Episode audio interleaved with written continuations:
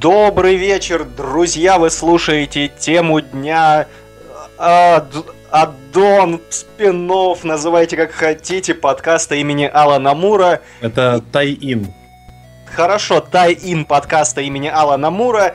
И, как обычно, для вас на арене цирка в течение ближайшего часа, а то и чуть-чуть больше, Никита Борн high. И Василий Снегирев, который попутал вступление ин-муви и темы дня. Какая арена цирка? Мы сегодня... Я, не. Я знаешь, Никита, шоумен цирка всегда шоумен цирка. Это независимо от того, где он, посреди недели или посреди арены. И мы с тобой забыли совсем представить нашего хорошего друга, стримовода, стримоведа Вильгельма Первого. Вильгельм, здравствуйте. Здравствуйте. Сегодня по совместительству Вильгельм будет у нас э, геро... одним из гостей и героев эфира, потому что он м, любитель настолок, ценитель настолок, э, знаток настолок, и помимо всего прочего он занимается переводом настолок на русский язык и производством настолок. Э, слово кустарный здесь не совсем правильно. Ну, грубо говоря, в домашних условиях, но производственных масштабов и производственного того самого лощеного фирменного качества. Да, Вильгельм, я не подумал, прежде чем это ляпнуть, я думаю, за тобой уже выехали. Я тоже так подумал. Хасбро уже строчит повестку в суд. У нас появился еще один гость на линии? А, да, я его подцепляю, сейчас через пару секунд он добавится. Да. Да. А вот и он. Нормально слышно, да? Здравствуйте, Филипп, друзья, позвольте представить вам второго специалиста и гостя нашего. Это солипсист, сценарист, писатель и просто хороший человек Филипп Соседов. Филипп, здравствуй, мы тебя слышим, ура, что ты к нам пришел. Да-да-да, привет, привет, всем привет. Итак, друзья, чему же мы, Никита, хотели бы посвятить ближайший час? Давай расскажем всем-всем ну, и нам в том числе. Знаешь, у меня открыт YouTube, и там, чтобы читать чатик, и в рекомендациях данное видео, которое открыто, там обзор на настольную игру Риск, еще какие-то unboxing каких-то настольных игр, издание настольных игр в России. В общем, сегодня мы будем говорить о таком культурном пласте, достаточно значимом и достаточно широком, как настольные игры. Мы поговорим о том, какие они хорошие бывают, какие плохие, историю немножко затронем. У нас есть два специалиста, а мы вот, Василий, ты говорил, что Вильгельм у нас любитель. Нет, Василий, вот конкретно мы с тобой любители, и у нас сегодня есть два специалиста. Хорошо, тогда давай предоставим, Никита, побудем сегодня абсолютными а, нубами, не побоюсь этого слова, и предоставим... Дилетантами. Дилетантами, не побоимся и этого слова, и предоставим а, право разговаривать и поучать нас, сопляков, профессионалам и Филипп и Вильгельм. Я не знаю, правда, ребята, в какой последовательности мы будем вести диалог, кто из вас будет в какой последовательности нас поучать вместе со слушателями. Но вот кто-нибудь из вас может какой-то краткий экскурс вкинуть э, касательно истории появления настолок не вообще, а в последние годы, потому что, знаете, я когда готовился к эфиру, я подумал, вообще начал вспоминать, когда я помню настольные игры в своей жизни, я понял, что я четко помню период детства, когда у меня были настолки из разряда «кинь кубик, походи, а читай несколько клеточек и походи фишечкой, добираясь первым до старта». А потом резко пласт лет на 15 у меня в памяти сдвигается и появляются уже манчкины и прочие вещи.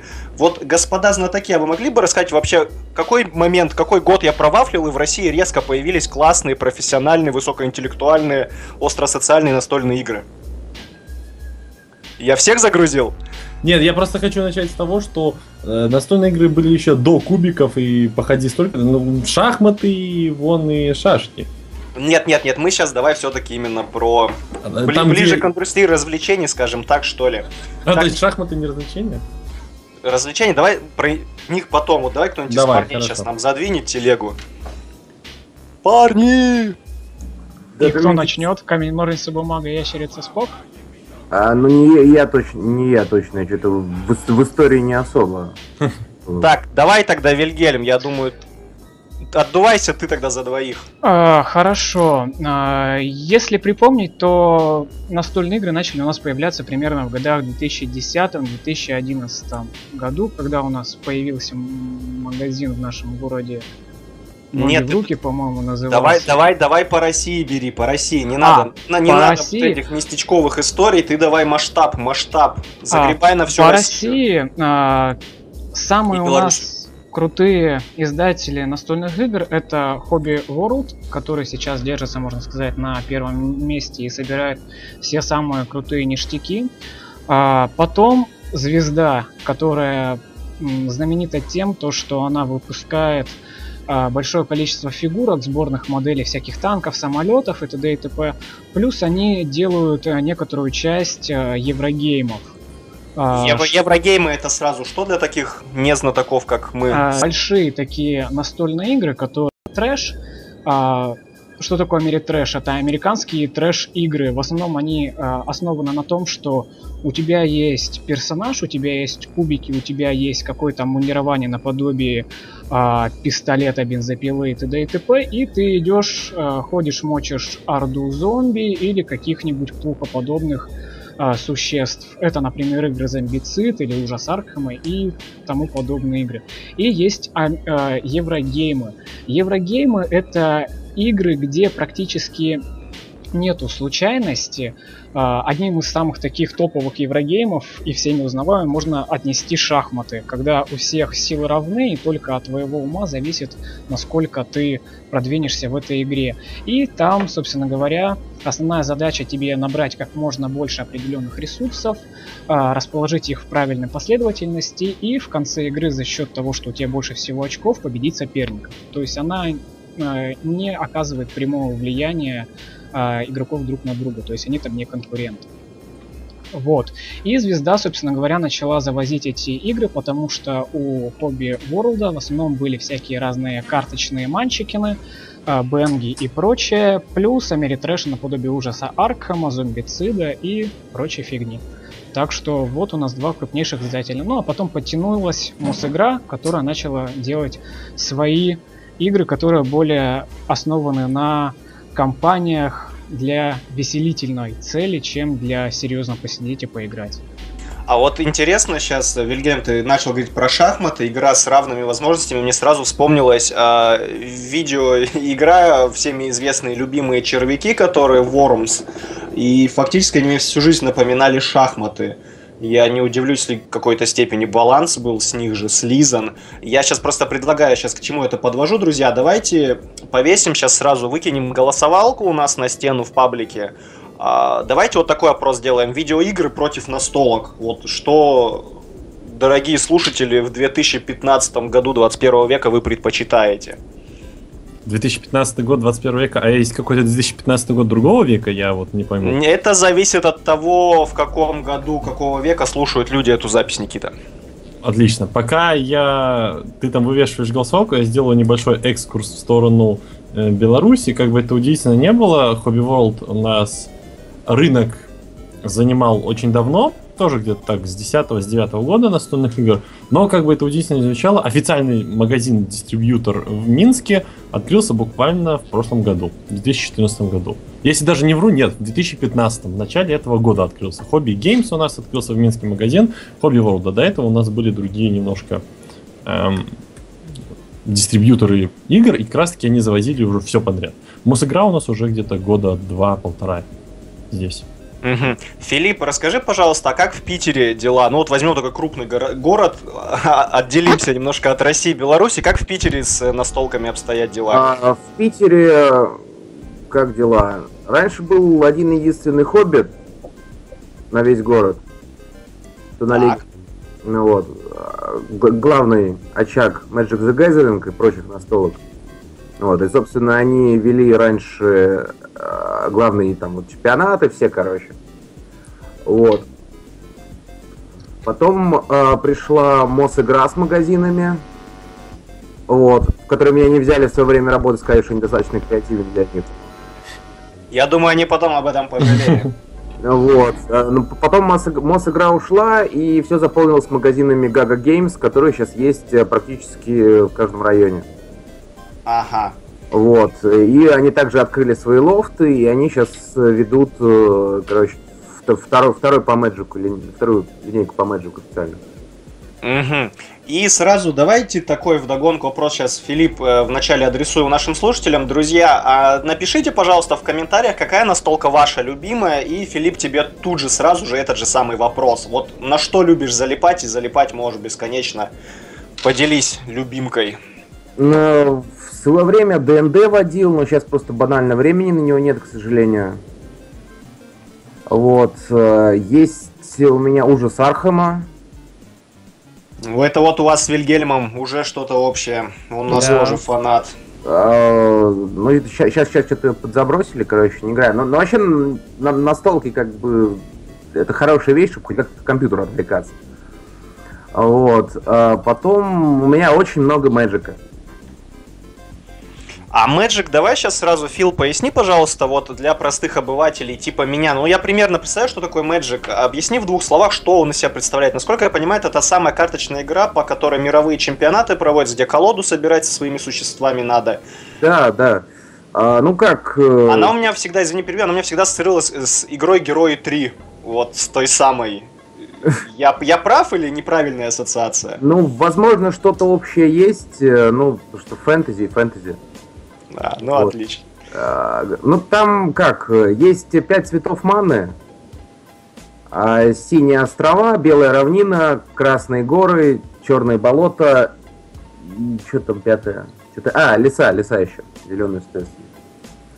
Вот, э, каждая сталя себе свою колоду, из расчета 24 существа, 12 заклинаний, 24 земли. Естественно, разных цветов. Она может быть как одноцветная, так и до пяти цветов. Ну, соответственно, чем больше цветов, тем она мобильнее, но и тем труднее какую-то нормальную ману выложить. Вот. Отвечу. А, Соответственно, там выкладываются существа, у них есть разная стоимость. Э, Чем существо дороже, тем оно позднее выходит. Вот, соответственно, тем оно мощнее. И несколько уровней карточек от э, простых анкоманов э, с черным логотипом до там мифических карт, которые а, там до нескольких тысяч долларов доходят ценники. Ну, вот, типа того же Black Lotus. Ага. Так, а Вильгельм, а у тебя что любимое? Что вот такое must have и must game всем-всем-всем? А еще у меня Игра Престолов. Мы очень долго, короче, в нее бегали, которая как раз таки была на этом, э, на обложке. Ну Вот, очень долго мы ее задрачивали, сейчас тоже забросили. Ну-ка, ну-ка, расскажи подробнее. Она, по- она, по, она по книжному циклу Мартина? Она по книжному циклу Мартина, их там есть несколько, есть э, карточная, есть с миниатюрками, есть вот тактическая, которая у меня, она э, по Мартину из расчета после окончания первой книги сразу же. Слушайте, друзья, вот тогда в догонку сейчас, Филипп, вот хорошую тему затронули, давайте поговорим об этом. Я этот вопрос берег, э, берег ближе к концу нашего эфира взять, но я сейчас не удержусь, давайте прям вот он в тему заходит. Смотрите, а я в свое время, будучи мальчиком-подростком, э, очень любил городское фэнтези Сергея Лукьяненко э, «Ночной дозор», А вот и, да. мне, и мне девушка после выхода первого фильма подарила настольную игру по нему. И, господи, прошло, наверное, лет 10, и дело в том, что никто по сей день не смог освоить правила этой настольной игры. Там, там настолько жуткий геморрой, при том, что на коробке написано, что это вторая редакция правленная. И отсюда у меня вот такой вопрос к Вильгельму, к Филиппу, кто, парни, лучше знает ситуацию. Объясните мне, какого черта, ну, то, что по лицензии игры выходят для того, чтобы рубить бабло, это понятно. А, я причем искренне всегда считал, что за основу берется какая-то известная механика, известная игра, и на нее просто лепятся известные персонажи, известный а, мир, а, книги, игры или фильма. Но в данном случае я понимаю, что это что-то самобытное, самобытное настолько, что это не играбельно. Вот скажите мне, пожалуйста, какой-то контроль выпуска игр на рынок э, существует, и если да, то по какому принципу их отбирают, потому что я серьезно, я готов из моего магазина комиксов любому человеку на выбор подарить любой комикс с полки, какой он захочет, если он меня сможет научить в это играть. Такого разговора раньше не было. Я иду за ней. Давай, приходи. Но серьезно, вот объясните, парни, по какому принципу вообще игры появляются А. как таковые, и кто, кто этим занимается, как отбор происходит? Я считаю так. Если у тебя есть деньги, и если у тебя есть игра, то ее выпустят. Потому что деньги решают все. Опять же, зачем была создана компания Kickstarter, и там выпустили очень много настолок для того, чтобы собирать деньги на эти самые настолки и выпускать их. Если у тебя настолка идея говно, то тебе никто за них не заплатит. А если ты какое-то крупное издательство, у которого денег и так бабла э, говно Короче, жуй чем хочешь, то э, ты можешь выпустить любой шлак и сказать схавают. И реально схавают, купят, посмотрят, отплюются, но деньги-то уже не воротишь, поэтому деньги решают все. То есть мы сейчас с Филиппом мутим игру по пантеону. Приходим к звезде и говорим, звезда, не проверяй, как это играется, схавают. Ну, если тебе издатель типа «О, ништяк, вы же те самые чуваки, нате денег», то да. Филипп, ты знаешь, что нам нужно делать? А, так, э, у меня практически уже готова настолка вообще. Я лечу к тебе. Вильгельм, кикай меня, я еду в Питер. Окей. Как я ловко, как я ловко примазался к чужой славе. Отлично. Так, Вильгельм, а ты про любимую игру не успел ответить. Если честно, у меня любимой игры как таковой нету, потому что мне в настольных играх нравится то, что каждая игра а, особенно по-своему. В каждой игре своя механика, в каждой игре есть что-то, что цепляет. А из любимой игры, ну, я бы назвал игру, которая меня больше всего в свое время зацепила, хотя я в нее поиграл, наверное, всего лишь в партии 5. Это Ghost Stories называется она, история о призраках. Такая достаточно простенькая логическая игра, где очень сложно выиграть, причем вы играете в четвером против самой игры. Это как Джуманджи? Ну, можно сказать так, где ты играешь за китайского монаха, дерущегося с призраками. А, так, Борн, Тубихай, у тебя что-нибудь есть на примете? Ну, если честно, то количество игр, в которые настольных, настольных игр, которые я играл, можно перечитать по пальцам обеих рук. 8-9 штук насчитается, наверное. Так, так, так, ты не Юли, давай-ка, друг мой, сам, а, сам да, дело в... Самый сок, да дело в том, что вот серьезно, я как любитель творчества этого э, писателей, как любитель детективных игр, очень мне нравится ужас Архема. Очень нравится. Ну, смотрите, вас здесь уже трое любителей Архема, а мне, к сожалению, так У меня довелось од... в него поиграть. Один вот вопрос. Начинаю с этим как раз таки связан. Но давай, Василий, ты ответишь на вопрос, какая у тебя любимая настолка, и я задам свой вопрос, связанный как раз таки с Лавкрафтом. А моя любимая настолка, как таковой у меня нету. Я люблю все мафия подобное, где нужно накалывать людей и стравливать их, манипулировать ими и вынуждать друг друга убивать. Все, кто со мной играли в мафию, согласятся и скажут, что я та еще тварь. А, я, я а... думаю, престолы тебе понравится, потому что там, там не до драк доходило. я заинтригован. И вот сразу у нас в чатике отписываются. Данил Титков пишет Бэнк и за бортом. Не так уж много времени занимает и весело провести время с друзьями можно. Анна Шмакова пишет Бэнк, Диксит, Манчкин, Терра, Мистика. Я, кстати, сегодня мы с Вильгельным играли в Диксит. Мне понравилось. Друзья. Диксит у меня, да, дарили мне. Интересная вещь. Прям мне, меня торкнуло. Так, ну давай я бы задал бы следующий вопрос, потому что он очень напрашивается в тему. Мы обсуждали здесь и игры по лицензиям книжным, и а, а, уже с Аркема много раз затрагивали. А, я вот общаюсь в той сфере моей юниконовской, и у нас такое поверье ходит, многие люди, которые заняты настолками, которые вот работают в магазинах, кто-то делает настолки, они говорят, что а, в мире создателей настольных игр ходит такое поверье. Чтобы считаться успешным игроделом, у тебя должна быть хотя бы одна настолка по творчеству Говарда Филлипса Лавкрафта. Как бы при всей любви моей к этому писателю у меня вопрос. Почему именно по его вселенной? Монстры? Смотрно, такие, мы, мы берем минуту на размышление. Отвечаем. Поташов. Филипп, давай ты у нас а... тебе отдуваться. Отдувайся за другого писателя. Он написал умер, а спустя кучу лет отдувается Филипп Соседов. Ну не знаю, мне, мне кажется, потому что этот самый ужас Архама это такая вы, чуть ли не первая выстрелившаяся, выстрелившая независимая настолка такая сложная. Угу. Нет, ну Вот. вообще да, если сейчас посмотреть, то ужас Архама, наверное, был первым, а потом по Ктхулху очень-очень много игр было. Даже вот на том же у нас этом конвенте стенд э, Лавкрафта изобрел свою игру по э, творчеству Лавкрафта. То есть у каждого есть своя настолка по Лавкрафту, но что-то таких же лавров и славы, как в свою очередь заслужил ужас Архама, я ни у кого еще не встречал. А я встречал. У кого? Ну-ка, ну-ка. Ну, именно по творчеству Лавкрафта. Да. А, собственно говоря, а, ужас Архама был сделан компанией, я не знаю, как она правильно произносится, по-моему, она FFG. Можете меня поправить в комментах, если я сказал что-то неправильно. А, суть в чем? А, первая их а, настолка по творчеству Ла- Лавкрафта как раз была ужас Аркхема. Потом они выпустили к ней, по-моему, 8 дополнений. После чего они поняли то, что людей зацепило, надо делать что-то подобное, что-то крутое. А, не помню. Только, извини, они только на вось- выпуске 8 частей поняли, что людей зацепило.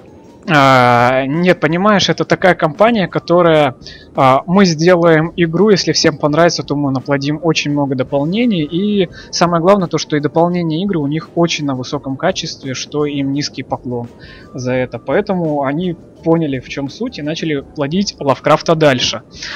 А, следующая Ну, по счету. ничего. А, Следующая по счету, я не помню, какая именно настолка была у них. Это а, знак древних у нас называется Elder Sign, по-моему, по-английски. А, Sign. Только Sign, да. Sign, да. А, это была уменьшенная версия ужаса Аркхема, которая занимала намного меньше времени для, так сказать, для быстрой игры, чтобы люди не грузились правилами, так быстренько немного разложились, на 2 часа поиграли и сложились, потому что ужас Аркхема у нас порой занимал до 6-7 часов. Вот, а это испытание для каждого. После этого они к ней дополнения выпускать не стали, но сделали они очень классную игрушку под названием Mansion of Madness, которая на русский язык так и не вышла, переводится она как «Особняки безумия». А там суть была в том, что теперь у нас было не одно большое целое поле, а у нас были тайлы, из которых можно было собрать пропал антагонистом, то есть он играл против а, других игроков, так сказать. А другие игроки, сплотившись меньше, шарились по дому, исследовали его, убивали всяких разных монстров и выясняли общую загадку. Вот, игра получилась на удивление очень крутой, но на русский язык она так и не вышла. Я не знаю почему. И сейчас очень сильно набирает славу это Eldritch Horror, или на русском языке он называется Древний Ужас. Это, грубо говоря, ужас Аркхема 2.0. А, Я сам играл и в Древний Ужас, и в Ужас Аркхема, и хочу сказать, что Древний Ужас это огромная работа над ошибками а, ужаса Аркхема, э, и все действие переходится на немаленький городок Аркхема, на весь мир. Они вылезали все, что можно было только сделать, они сделали все идеально, убавили кучу ненужных всяких разных а, проверок, а, постпроверок, перетаскивания ярлычков и т.д. и т.п. И сделали то, чем раньше вот был ужас Аркхема. И меня игрушка это очень зацепила, хотя на полке найдется место и ужасу Аркхема, потому что она более такая по тумане, по атмосфере, что очень угнетающая. И э, древний ужас, потому что она более такая свободная и осовремененная. А, А. Вильгельм, а ну, так. Да, я хотел спросить, э, потому что сам немножко запутался, а ужас Данвича это дополняшка к ужасу Архама или что? Есть сейчас большой... Ужас Данвича это дополнение для ужаса Аркхема. Там Ага, добавляется да. город Данвич. Потом Ну есть да, еще я, я знаю. Кингспорт про- и прочее. Просто это мой любимый рассказ, собственно, у Лавкрафта. И он меня всегда привлекал коробочкой. А, Вильгельм, у меня вот сразу вдогонку вопрос. Ты сейчас сказал про версию 2.0, и вот, э, собственно говоря, такой вопрос подходящий э, под твой рассказ. Вот у нас в России принято и вообще постоянно выражается много претензий к кино, к видеоиграм, именно к локализации. А как у нас обстоят дела с нас- в настольной индустрии? То есть вот насколько точно, насколько правильно, качественно локализуются и переводятся на русский язык э, в индустрии настолок продукты? Честно, Да, ужасно. серьезно. Да. Это можно было увидеть по тому же ужасу Аркхема, когда они перепиливали его, наверное, раза три. То есть э, продавали одну игру за другой или Да, там, там доходило до того, что а, два одинаковых монстра, ночной страдалец, а, писалось ночной страалец, а второй был вообще не переведен, то есть он там как-то Night что-то там назывался, так он и остался им. Очень много ошибок, опечаток и прочей фигни. Но сейчас вот с каждым годом это все лучше и лучше. Издатели стараются э, не падать в грязь и ну то есть прогресс идет, но не так быстро, как хотелось бы. Но изначально было там вообще запущены очень сильный вариант. В, в, в том же Мэджике там все отлично, за исключением некоторых перлов, типа карты задавить конем. Троянским. Э, это, это пасхалка к шахматам. Задавить. Сейчас что-то последнее. А, ват... Пищащая что-то там ватрушка, короче. Это не так гоблина перевели одного. Вот. Но, но, но это не, на русский переводит сама компания-производитель, потому что они печатают все равно все только в Бельгии.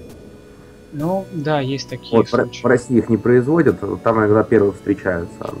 Парни, парни, от Magic отходя, у нас же недавно Nintendo релиз где-то полгода назад делала, что они покемонов XI завезли э, в России продавать начали там по конячьей цене. Кто-нибудь знает, чем это весь эксперимент закончился, потому что рекламы новых стрипов я где-то что-то перестал в интернете видеть. Заглохло у них дело, кто-нибудь отслеживал эту историю? Ну, вроде как продолжали выпускаться, я видел. Я продавалось помню нормально. прекрасную шутку просто на форумах, что, мол, очень интересно будет посмотреть, как дети будут уговаривать родителей, несведущих в этой теме, купить им за тысячу рублей комплект из 10 карточек, на упаковке которых написано «Ху». Сколько там? Там тысяча рублей за бустер? Да, там около того. Ну там, знаешь, 999, что-то за до этого. Я могу рублей на 100 ошибаться, но суть я передал правильно. Рашка. И это было, кстати, до того, как доллар начал выкрутасы нам тут подбрасывать. А, да, тут было с долларом много драмы. Карточки подорожали два раза, потом обратно вернули. Угу. А про Magic, Филипп, расскажи, пожалуйста. Мы сегодня, когда к эфиру э, готовились, я понял, что я совершил э, колоссальную ошибку. Выяснилось, что мой одноклассник э, школьный, он постоянно участвует в чемпионатах, постоянно разъезжает по миру, и, я так понимаю, живет за те деньги, что выигрывает. Причем места у него там вторые, третьи. Я так периодически... У меня в ленте новостей мелькало, потом я, честно говоря, скрыл, потому что мне что-то мешало. И вот надо было позвать его, я не догадался. Вот просто по Мэджику ты участвовал в каких-то чемпионатах? У нас в России вообще как они поставлены на широкую ногу, нет? Или вот действительно у хочешь нас, серьезно нас... участвовать, лети за рубеж? Вот как это устроено? А, у нас устроено следующим образом. А, ты приходишь в клуб или в Хоббит, или в... А, кстати, сегодня видел объявление а, магазин настолок э, Хоббит продается за 2 миллиона рублей. Со всеми Ай-яй-яй, кризис, кризис подъедает. Вот, э, то есть ты приходишь, э, регистрируешься, не помню, как эта карта называется, тебя регистрируют в общей базе, то есть ты можешь зайти на главный сайт, посмотреть свои достижения. Вот, приходишь в клуб, там каждый день определенные соревнования, набиваешь там сколько-то очков, если побеждаешь. Вот, и если выходишь в топ, уже можешь, короче, ну там сколько-то побед надо иметь для дальнейшего прохождения, то есть есть ребята ездят э, повсюду, короче, и даже, даже занимали что-то на первых местах. Вот, там э, существует несколько форматов, э, обеспеч... обеспечивающих, собственно, обновление карточек. Вот, э, первое это стандарт, ты составляешь колоду из э, того, что у тебя вышло, из тех карт, которые вышли в течение года. Есть модерн, это карты за 5 лет, то есть тоже со своей колодой. Еще Legacy, но это совсем это очень большие деньги, чтобы в него играть. Там как карты всех выпусков, как бы, которые не забанены. Там с каких-то бородатых времен, там, колоды, стоящие по несколько тысяч долларов. Вот. И еще такой формат, как драфт. А, даются бустера изначально, они распаковываются, передаются по кругу, каждый по карточке выбирает. Вот, и на месте вставляют колоду, дальше это играется. Вот. Все, все это можно сейчас э, спокойно это проходится. Мгм, мгм. А вообще какие-то крупные э, чемпионаты в России проводили, чтобы вот со всего мира игроки съезжались, именно чтобы здесь за какой-то там колоссальный приз побороться и там, Нет, известность нет, мировую? Нет, такого не было. Вот из России туда, да, а здесь пока небольших ивентов не было. У нас пре- пререлизы проходят одновременно со всем миром. Без задержек. Ну, уже неплохо. И вот, кстати, про покемонов Александр Фейнский пишет в чате. Все нормально, покемоны продаются. Вот только комьюнити не обросло. Да я вообще не знаю, на что они рассчитывали, запуская покемонов без мультфильма по ТВ. Ну как, ты что, у них есть э, 3DS, которую У всех есть, да, конечно. Да-да-да, на которую конячи стоят игры не на русском языке, что, естественно, целевую аудиторию отпугивает и еще как, если верить форумам, тому, что я читал. Потому что, мне кажется, современные дети-подростки уже э, не знают, что такое покемоны. И это печально. Слушайте, ну это, это интересно, я, я правда задумался, а... У меня вот вообще есть... э, Покемонов Игорь. что-то загрузился, на мне, мне надо будет опросить младшего брата, знает ли он, кто это. Так, Пи- кто что говорил? Начни А, с Пикачу хотя бы. Да, у меня есть вопрос отношении русского комьюнити вообще. А, Не столько комьюнити, сколько рынка настольных игр в России и в странах СНГ. Он сейчас мертв, жив или на этапе вялоактивного развития. То есть я говорю не о переводах зарубежных настолок, а конкретно об оригинальном продукте, полностью произведенном и придуманном в наших странах. Кто знает такую инфу? У нас есть русский сайт под названием э, Boomstarter, Да по-моему, знаем такое, да, да, да. А, Ну, стартер, да. Который наподобие Кикстартера. Я заходил пару раз, смотрел, какие там проекты есть, но в основном я ничего не находил такого супер крутого. И опять же, э, делают настольные игры в России те, у кого есть деньги. Например, недавно я совершенно случайно наткнулся на настольную карточную игру «Закон каменных джунглей». То есть им- им- им было мало а, сериала, они Комикса. решили, да, они Лучше решили комикс сделать был. комикс и еще и настольную игру. Вот. А насчет э, своих прям настольных игр я не знаю, но, например, игра Нефариус, которая была изобретена, я не помню в какой стране, а, в России сделали очень классный редизайн ее, и этот редизайн теперь а, рассылают по всему миру как типа брендовый и классный перезапуск настольной А, игры. ну есть же вроде бы русский аналог Диксита Imaginarium называется. Да. Это что же русский? Ну, по, а по сути, по структуре тот же Диксит вообще один в один. да. Кстати, мафия это русская игра изначально. Да, Ах, тоже да, с этим точно. соглашусь. а, господа, у нас тут э, наша непостоянная рубрика «Секунда Бугурта». Александр Фейнский с единицами восклицательными знаками пишет «Покемоны не мультика, а игра изначально». Александр, я думаю, почти все об этом знают. Э, Филипп имел в виду, что нету сопроводительного материала, который бы детей к этой самой игре подтолкнул. Что на 3DS, что к карточной. А вот я не Все-таки через мультик порог вхождения ниже, чем через... РПГ. че- Да. Там такую притом хардовую. Э, Вильгельм, давай перейдем к видам настольных игр, потому что я знаю, готовили материал. Вот, а, изначально я немного отклонюсь насчет а, вашего голосования, что лучше компьютерные игры или настольные игры. Вот, если честно, в компьютерных играх а, мне больше всего нравятся инди-игры. Почему? Потому что каждая инди-игра, она на своей механике, и в ней что-то есть, какая-то крупинка того, чего нету в тех же самых постоянно выходящих NFS, как Battlefield, где все одно и то же, меняются лишь декорации и это. Вот, и по сути, настольные игры являются аналогом инди-игр.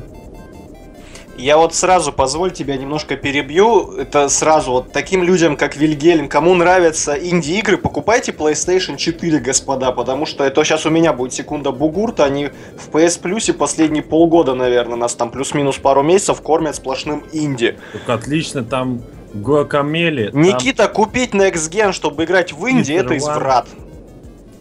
Ну так тебе же бесплатно раздают. Что возникает? Нет, за бесплатно это когда ты не оплачиваешь ежемесячную подписку, друг мой. Ой, ты там оплатил за 3 месяца 12 долларов. Спокойно. Вот мы и выяснили, кто из нас барин. Вильгельм, продолжайте. Итак, насчет а, видов настольных игр. Если честно, их очень много, разбить их можно по всяким разным критериям, начиная от того, сколько людей участвует, какая-то игра семейная или чисто ролевая, а, как игроки относятся друг э, к другу, то есть они вместе с друг с другом, либо против друг друга. Как проходит игра по динамике, то есть э, кто успел, тот и съел, или все действуют пошагово. Какая изначально у каждого позиция, то есть может даже в этом разниться, как в тех же Вормсах. Кто-то стоит повыше, значит у него тактическое преимущество. Вот. Но я бы хотел затронуть именно а, по используемого предмета и вот этого Америтрэш, э, Еврогеймы и прочее. А, есть известные всем карточные игры. Карточные игры представляют собой то, что у вас есть колода карт, и с этой колодой карт у вас э, происходят какие-то махинации. Но ты Напри... сейчас ведь не про дурака говоришь, да? А... Про дурака тоже. Ну, дурак, он тоже как бы является настольной игрой, если так судить. Вот, пусть и азартной. Uh, тот же Magic это тоже карточная игра, где ты составляешь, например, колоду себе изначально, а после нее ты делаешь. Кстати, uh, Magic, я как понимаю, это там покупаешь бустеры, и ты не знаешь, что находится внутри, да? Uh, ну, там есть несколько вариантов. Ты можешь покупать карты отдельно, они в магазинах продаются. Угу. Прям можешь... поштучно? Прям поштучно, да. Хм. Вот, и, или, или опять же с рук, то есть некоторые игральные, о, точнее очень играбельные или старые карты могут там просто до баснословных денег доходить. Вот, у меня самая дорогая карточка стоила полтора куска, потом упала. Вот, потому что вышла более новая версия. Вот мы и выяснили, кто из нас барин. Продолжаем. Вот. А есть... Сейчас, подожди, я про, про систему договорю. А, там есть бустеры, 15 карточек, 3 э, серебряных, золотая и остальное пайло. Вот. Есть стартовые пакеты, которым ты не сможешь нормально играть, короче, но у тебя там есть, короче, земли, вот это вот все а, для нормальной игры. Есть всякие премиум э, деки, э, там есть, например, набор для двух игроков, он стоит в районе полутора тысяч, каждому сету выходит шикарный вот, целиком, целиком составленные, они как совершенно других денег уже стоят. Вот. Но как бы если, если что-то дорогое э, хочешь вытащить, там надо бустеры покупать, потому что это да, и вот просто покупать бустеры и натыкаться на одни и те же карточки у тебя. Я видел, как в Берсерк играли, когда а, вместо рубашки использовали какую-то карточку, которая попадается практически в каждом комплекте, а, и это было забавно, потому что у них их очень много. Вот. Потом есть игры подобные, где надо составлять колоду, но там уже а, продаются бустеры, и ты изначально знаешь, что в каждом бустере есть, но стоят они, скорее всего, чуть подороже, чем вот такие вот рандомные, а, непонятно с чем, непонятно что. Это вот. как ты меня недавно учил в программистов играть? Да, да, да, это а, Android Netrunner интернета, плюс то, что ты, когда покупаешь э, себе бустер, ты изначально знаешь, что там есть, и тебе не приходится покупать 10 бустеров, чтобы найти ту самую единственную карточку, а с другой стороны, для коллекционеров это как-то не очень круто, потому что, вот как э, нам уже сказали, что иногда цена карточки могут достигаться очень-очень больших денег, и я не сомневаюсь, что есть любители э, скупать бустеры, искать эти карточки и потом продавать их еще дороже, чем купили. Я видел вообще ситуацию, как бы человек приходит в Хоббит, покупает бустеры, раз Там же вскры... О, он их вскрывает, короче, так перебирает быстро, просто кидает на стол, даже не забирает, короче. Вот, и за что, называется, отдают люди деньги. За Главное, отдали. Я сейчас сижу и думаю, а не открыть ли мне магазин настолок, друзья?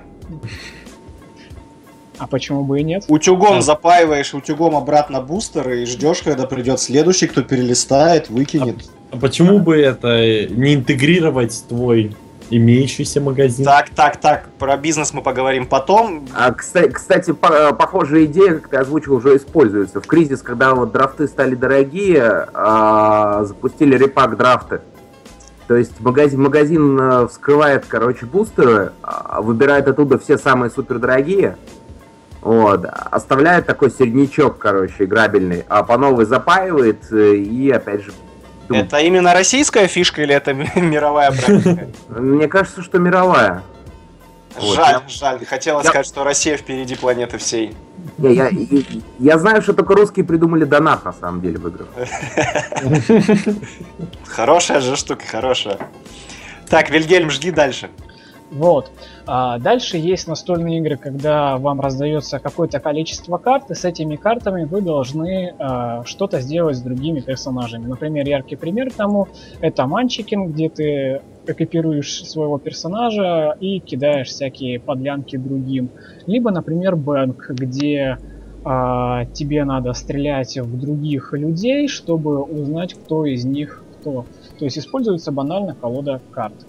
А, потом есть игры, это, наверное, у нас родители до сих пор думают, то, что мы собираемся где-нибудь в клубах и играем в такое, это кинул кубик, походил фишечкой.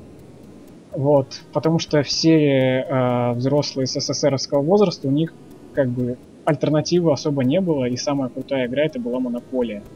Вот, они не понимают сейчас то, что есть более, так сказать, крутые, замысловатые игры, чем вот такие вот. Ну, хотя, как объяснять? А вот, кстати, про монополию сразу, а ведь, э, ну, у меня в студенческие годы мы моей компании любили пить пиво и играть в монополию. Я помню, что так мы были студентами, денег на настоящую монополию не хватало, потому что надо было откладывать деньги на пиво, ну, что логично.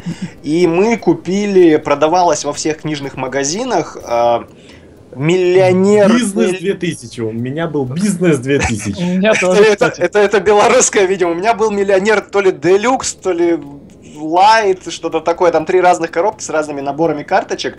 Стоила она там как четверть стоимости лицензионной монополии. У меня вопрос отсюда, а это вообще легально? То есть мы же все понимаем, что они фактически только перерисовали карточки и сменили название. Э, Но технически, если смотреть с точки зрения нарушения авторского права, интеллектуальной собственности, вроде не особо есть она. Меха... Это ж, смотри, э, этим интеллектуальной собственностью не охраняется идея, а они оставили только изначальную идею. Все остальное это э, результат их творческого труда. И монополию переделали столько раз, что Да. замучаешься считать. Вот И за каждого деньги трясти. Сейчас монополию почти для каждого франчайза выпускают. Ну, монополия это уже она сама для каждого франчайза э, выпускает, а тут немножко другое, когда как бы голодные до денег бедные советский люд делает. Как Нет. там ты сказал, миллионер или как он назывался? Миллионер у меня, кстати, в детстве был возрастом раньше, он как-то прошел незамеченным до того, как я дорос до пива и монополии. А, понятно. Вот, и э, любители настольных игр э, переделали монополию под что только не можно. Даже есть какая-то монополия Fallout, где используются крышки от бутылок вместо денег, и там монополия время приключений и прочее, прочее, прочее. Ну, это, это, это уже лицензионный, наверное. Я вот диснеевскую в продаже видел, или это фа- фанатская? Это, это фанатский, да, продукт. Кстати, Fallout, Fallout в настольном э, варианте очень отлично играется. Вот. А в смысле, по какой он механике? На, по спешалу. А. А, да. Ну, это уже другие игры. А, Они, щас они, я- они- они его даже выпускали, но потом сейчас что-то забили на это. Сейчас я даже до этого дойду. А, потом, есть игры, где используются фигурки, а, поле и а, кубики. Ну, в основном это те же самые Америтрэши, где также есть карточки, и где вы ходите за одного персонажа, либо за небольшую армию, и деретесь против, в основном, самой игры, ну, реже бывает друг против друга. А, примером тому тот же самый зомбицид, где ходишь и зомбиков мочишь ужас Аркхема, где ты сражаешься с потусторонним. Зомби, зомбицид вещь. Данил, о, извините, Вильгельм перебью. У меня вопрос такой. А вот мы сейчас, ты говоришь, кубики кидать, а нету такого вот э, снобизма, когда профессиональный любитель-настольщик объясняет таким э, нубам, как мы с Никитой, и пренебрежительно должен обязательно сказать, что это не кубик, это дайс. Дайс. Вот этого не будет. То есть можно называть кубик, меня не будут тыкать палками и э, забрасывать ненужными карточками из Мэджика. Вообще, Если я пренебрежительно скажу кубик. я не знаю, у меня как бы к этому отношения никакого предвзятого, потому что dice это по-английски dice, ну а русская вариация это ли, или кость, или кубик. Так что Э, понимаешь, я не такой специалист во всех настольных играх. Я поиграл в игр 20, наверное, таких более-менее э, значимых. Я не играл во многие игры, меня будут за это сейчас кидать тапками, сказав, какого специалиста вы сюда позвали. Но для меня, я не знаю, что кубик, что дайс, как бы... Нет, нет, нет, а вообще во всемирно принятых настольщицких кругах. Я Всё. не знаю. Филипп, относится... ты, ты тоже мне не ответишь, да, это просто... О, да, мне кажется, насчет, насчет такого не запариваются. Э, просто Хорошо. это, дайс у нас... Обычно, обычно люди бесятся, когда игровой сленг неправильно употребляют. А какой сленг? Приведи нам пару примеров сразу тогда. Сходу. Сейчас. Ну, вот за что, за что бы меня назвали говноедом? Кстати Ой. говоря о говноедстве, просто я тут читаю чатик, Александр Финский пишет, мне все-таки кажется, что аудитория по покемонам все-таки не дети. Ну, я а... согласен, я, я люблю, кстати, я люблю с э, Game Boy Advance, я люблю покемонов, я могу на них долго залипать, было бы время. А также он пишет, очень мне нравится, что вы в подкасте про настолки очень много разговариваете про MTG. Я прям не знаю перевода этого аббревиатуры, пусть мне Александр переведет лично. Он говорит прям элитно, без говноедства. Ну, У него тоже был бизнес 2000. Аббревиатура. А, что, MTG что? это Magic. Magic. А, а, Magic the Gathering, точно, точно. Так, да. Филипп, у нас Филипп, будут терминологии или не будет? Да, я дал время подготовиться. А, ну вот сейчас из первого, что вспомнил, э, например, у нас а, короче, хорошие земли, двухцветные, со всякими примочками, вот, их называют фечками. Я не, я, не, я не помню этимологию, откуда это. Вот. А, и опять же, а, новые игроки фечками называют вообще любые земли, которые от, от, отличаются от базовых. Ага, понятно. Так, хорошо. То есть это такая внутренняя кухня просто. Отлично. Да, там, там причем, э, на самом деле, на комьюнити Magic the Gathering а можно, мож, можно наблюдать в реальном времени, как изменяется диалект у изолированных групп. Вот, а, то есть, например, кухонные тусовки, короче, а, у, у, них, у них свои названия образовываются, которые при одном клубе другое, которые общаются в интернетах и играют вторую версию третью. Вот, и, ну и опять же, английские слова транслитируются по много, по много раз, как бы там, ну и так далее. Ну, Отлично. Да, Виль, Вильгельм, продолжайте. А, и насчет кубиков-то я тебе хотел более даже полный ответ дать. Понимаешь, тут опять же, в какую компанию ты попадешь. Есть компании, которые новички, они вообще даже не обратят внимания. А если там середнячки, то я не думаю, что они тебе сделают замечание. Но вот если ты будешь играть с какими-нибудь прошаренными а, в мире ДНД и спросишь, а мне надо кидать кубик, то они на тебя, скорее всего, косо посмотрят, потому что не один кубик используется в ДНД, а их очень множество, и там правильник, например, называть D6, D4, D12. D это dice, а цифра это сколько сторон. То есть простой обычный кубик это D6. Вот теперь я наконец-то понял, почему их так называли, когда мы играли в настолке. Вот, и то есть, Многомесячная интрига оказалась разгаданной. Спасибо. Вот. То есть D20 это 20-гранник, грубо говоря. Так вот, вернемся к играм. А, также после Америтрэшев идут Еврогеймы, о которых я уже говорил, где каждому игроку а, изначально дается какие-то ресурсы, и он может их вкладывать в какие-то постройки, развивание территории и т.д. и т.п. Почему не Еврогеймы? Потому что они впервые появились в Германии, по-моему, Каркасон или колонизаторы появились, я точно не знаю что а, именно. Вот, и оттуда пошли вот эти вот игры, которые любят очень многие люди. И даже есть разделение, те, кто вот прям заядлые америтрэшеры и а, я не знаю, гиковские еврогеймисты или как их назвать. А, самое забавное то, что люди, которые переиграют еврогеймы, начинают в Америтрэшах искать всякие разные скрытый смысл и подсчитывать, а вот если мы походим вот сюда, вот, то сколько нас зомби съест, а если мы походим сюда, сколько нас зомби съест, а если мы пойдем вот туда, то что с нами произойдет, и иногда это вымораживает, потому что Америтрэши, они для того и созданы, что ты бегаешь, мочишь и получаешь Там от рандом. этого удовольствие, да. Вот, и Ах, также... вот почему ты бугуртил в тот раз, когда мы играли в зомбицид. Да, потому что, я не знаю, это игры для развлекухи, а не для того, чтобы сидеть, высчитывать все варианты и т.д. и т.п. Дело от балды, главное, чтобы было весело. Хочешь считать, играй в Еврогейм и в шахматы. Вот, также людям, которые играют в Еврогеймы, а, они очень боятся кубиков, дайсов и D6. Почему? Потому что это гребаная случайность. Если ты там заранее можешь просчитать все свои ходы, то тут у тебя есть шанс того, что это не произойдет, потому что кубик просто выкинет тебе единичку или не то число, которое ты хочешь. Вот. Хотя... Ну кубик- нет, не согласен. Почему? Если брать теорию вероятности, можно рассчитать и кубики. Ну, да. Если ну, ты прям такой, умеешь их рассчитать, то тебе надо первый ход рассчитать 6 вариантов развитий. Второй ход тебе Да. надо рассчитать 36 вариантов развитий. да-да-да. А третий ход тебе надо рассчитать 216 вариантов развития. Это как бы немного, если играть в Еврогейм, это немного затянется у тебя. Вот. Так, давай у нас поджимать время начинает. Давайте к следующему варианту. К следующему. Ну и очень известные это а, Wargame, где у игрока есть определенная армия, и он сражается против другой армии, другого игрока. А, Это как Герои 3. Это, Это- как Ваха? Нет? Да, это как Ваха. Вот, только помимо Вахи есть очень-очень много других игр. А, Плюс э, игры на соперничество есть карточные, которые вот мы уже описали, типа Андроида или Мэджика.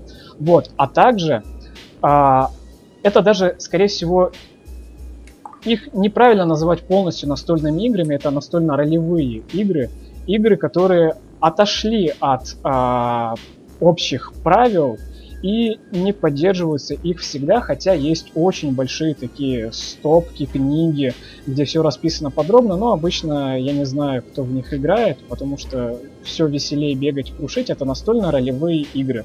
D&D, а, Fallout тот же и множество систем, которые поддаются э, изменениям наподобие системы GURPS, Ну, где я можно играл в этот. В Doom. в Doom Да, это вроде... Настольный Дум. Да-да-да, это вроде вот ДНД подобно. Есть настольный дум. Да-да-да. А, Про это я не слышал. Он достаточно приятный. я хочу А он вышел по мотивам игры, я надеюсь, а не фильма. А, да, по мотивам игры. Там арт на обложке даже с третьей части. Ага. Такой монстр огромный. Мгм. Вот.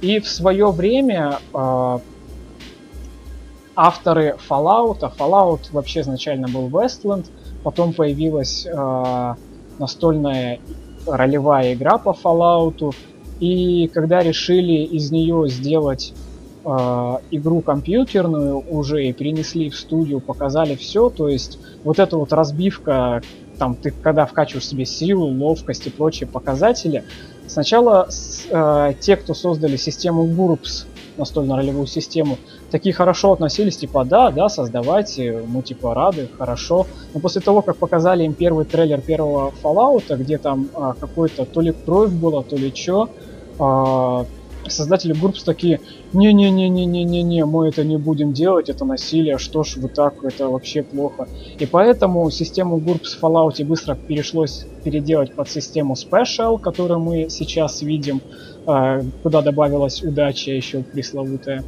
Вот. И, э, собственно говоря, мне интересно сейчас кусают локти разработчики Гурпса или нет. Ну, скорее всего, нет, потому что у них куча манчикинов. А, я думал, потому что они разорились, теперь они бомжи, у них единственная мысль это как бы накопить на пропитание, а, нежели чем бы они могли заниматься, если бы жизнь сложилась иначе. У них все пошло намного лучше, они создали игру Манчкин, а потом понеслось-поехало и сделали по ней очень-очень много ответвлений, по-моему, там штук 15, что ли, или даже 17 разновидностей. А смотри, то есть Манчкин у нас фактически а, эту игру можно как-то приравнять по славе, популярности и известности к монополии, потому что я так понимаю, вот у нас что монополия, мы сейчас ранее говорили, существует во всевозможных вариациях под разные бренды, тайтлы. Э, С Манчкиным, я так понимаю, то же самое. Ну, понимаешь, с Манчикиным а, прикол в том, что а, разные версии игр, будь то простой классический Манчикин или вампирский, или по Ктулху тем же, их переделывает одна и та же группа, и их, ну, практически не пиратят. Вот, поэтому насчет популярности, я думаю, то, что если она не такая же популярная, играл в нее не каждый, но эта игра стоит внимания. И главное то, что каждый сможет найти себе по тематике. Не нравится фэнтези, поиграй с вампирами. Не нравится вампиры, поиграй в Дикий Запад. Не нравится Дикий Запад, поиграй в пиратские манчики. На каждый может найти свое. В общем, если тебе что-то не нравится, ищи тот, который нравится, и да. покупай у нас игру. Неси нам свои деньги, сынок. Да. Отлично, а мне нравится вот, этот подход. В сфере людей, которые играются в настолки, заметил такую тенденцию, что люди, которые вливаются в мир настольных игр, они говорят, вау, класс, мальчики, это круто. Проходит год, люди, а, так сказать, подучили матчасть и уже очень, а, так сказать, скептически, скептично смотрят в сторону Манчкина. Вот почему такое происходит? Ну, я вот без подучивания матчасти, я вот не являюсь фанатом Манчкина. Я, правда, к, наверное, стыду своему играл в него от силы раза 4 4, 5, 6 за всю свою жизнь, вот он мне совершенно не вкатил. Ну так а там же подлянки нужно строить, ты ж любишь Я подлянки? не знаю, Никит, ну вот серьезно, мне механика сама игровая не пошла. Филипп, Вась. тебе, кстати, как, Манчкин? Ну, мы с удовольствием поиграли несколько вечеров, э, потом его скипнули, потому что он ну, слишком, слишком простой, там слишком все просчитывается. Хорошо, вот. вот, ребята, поэтому мне нравится, он слишком простой, там все просчитывается слишком Ну да, вот как, как раз таки э, на пороге вхождения в э, этот культурный пласт под названием настольные игры, он хорош, потому что он он, во-первых, простой, а во-вторых, он может дать понимание о том, что такое вообще настольные игры, чего тебе дальше ждать, какого-то, так сказать, испражнения из труб. А дальше, когда ты уже начинаешь более такие трудные и заученные вещи, те же Еврогеймы, начинать, то да, возможно. Все, я понял. Спасибо. А, друзья, слушатели, а напишите, пожалуйста, кому из вас как Манчкин. Давайте такой тотальный опрос проведем, насколько мы любим или не любим эту игру в массе своей. А Василий. ты продолжай, да. А, возможно, тебе надо было, надо будет сыграть еще разок, потому что когда мы первый раз играли в Бэнк, ты такой, что? Что? Что за фигня? Я ничего не понял. Я вот. был весь мыле, потому что у нас пришли книги и...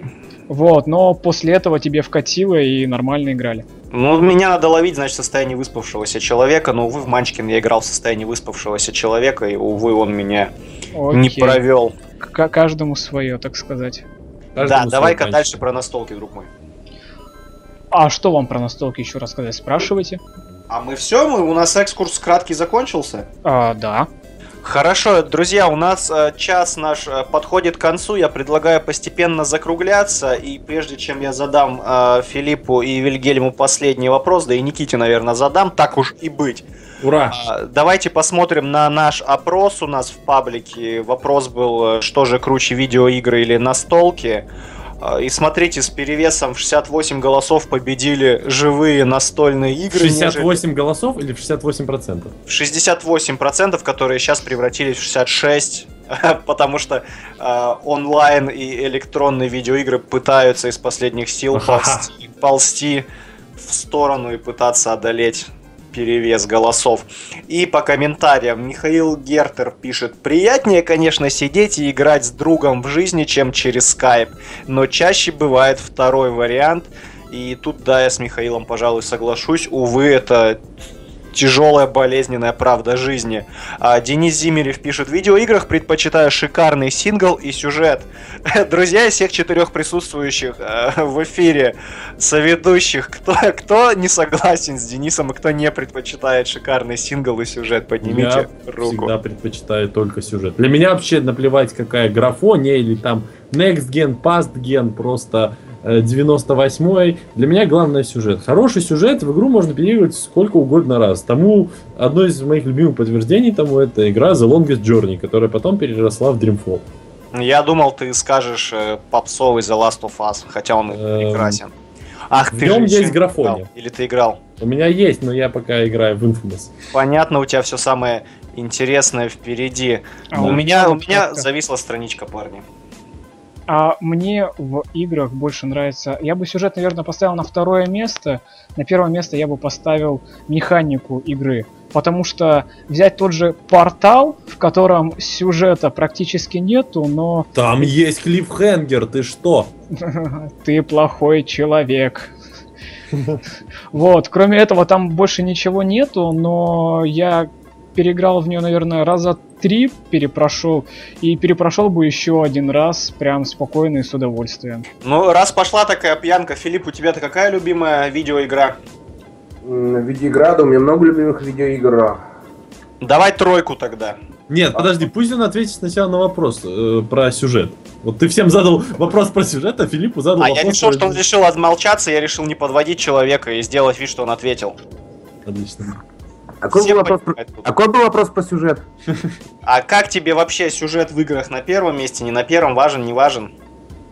Не, ну... Видео в видеоиграх. И ну сингл, сингл и сюжет вот таковы. Вообще, вообще видеоигра это совокупность нескольких факторов, как бы это гейм- геймплей, сюжет и а, на- на- насколько она смотрится, опять же.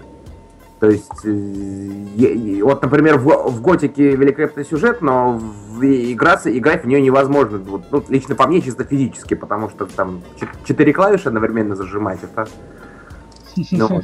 Э, тру- трудно для пяти пальцев. Ты не играл в Rocksmith или что там, Frets and Fire?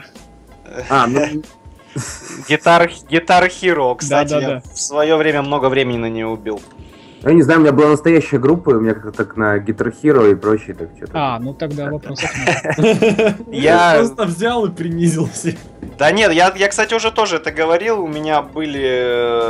э, Я играл на настоящих ударных, а потом я решил такой, возьму-ка я, чтобы не терять э, форму домой себе еще вот от рок-бенда ударную установочку. Поиграл два раза, офигел от того, как людям ломают мозг, тем, как не надо играть и приучают их. И продал его. К черту. Отлично. Деньги на ветер. А, Дмитрий Сластенин пишет, живое общение на столке всегда лучше, поскольку не привязаны к скриптам и рельсовым сюжетам как минимум.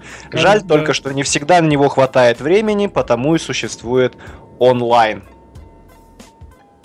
Ну, с этим я соглашусь.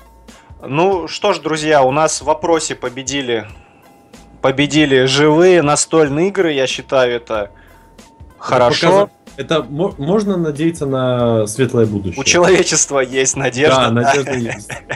По крайней мере, пока что. Да, ну что ж, я на этом предлагаю прощаться. Спасибо всем, кто были с нами, кто помогали делать этот прекрасный эфир. Спасибо Филиппу, спасибо Вильгельму. Пожалуйста. Послесловие у кого-нибудь еще есть?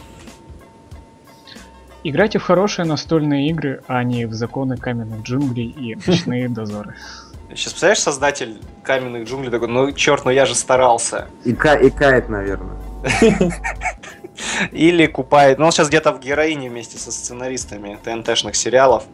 А что, а что вообще, что вообще за сериал? Я вообще не знаю ни духом. Ну, это что-то по ТНТ. Я бы его тоже не смотрел, но это, э, как гласил слоган э, постера, который я недавно видел, там сейчас что-то, что-то, сейчас, сейчас, сейчас, а, что-то там ла-ла-ла-ла про гангстеров, эпоху хипстеров. Это же этот э, сериал от создателей всем так полюбившегося сериала, который не смотрел Чернобыль зона отчуждения. Оу, Да. Вот Мы- от этого. кажется, мы погружаемся на днище, господа. Вот так вот из настольных игр мы перешли на дно. Опустились на дно и предлагаю, не погружаясь глубже, закругляться. Еще раз всем спасибо, друзья. Ну-ка, давайте все дружно попрощались. И Вильгельм, кикай нас. А, всем пока. Пока! Ладно, всем пока. До до новых встреч, друзья. Услышимся. Пока. Давай, давай, пока.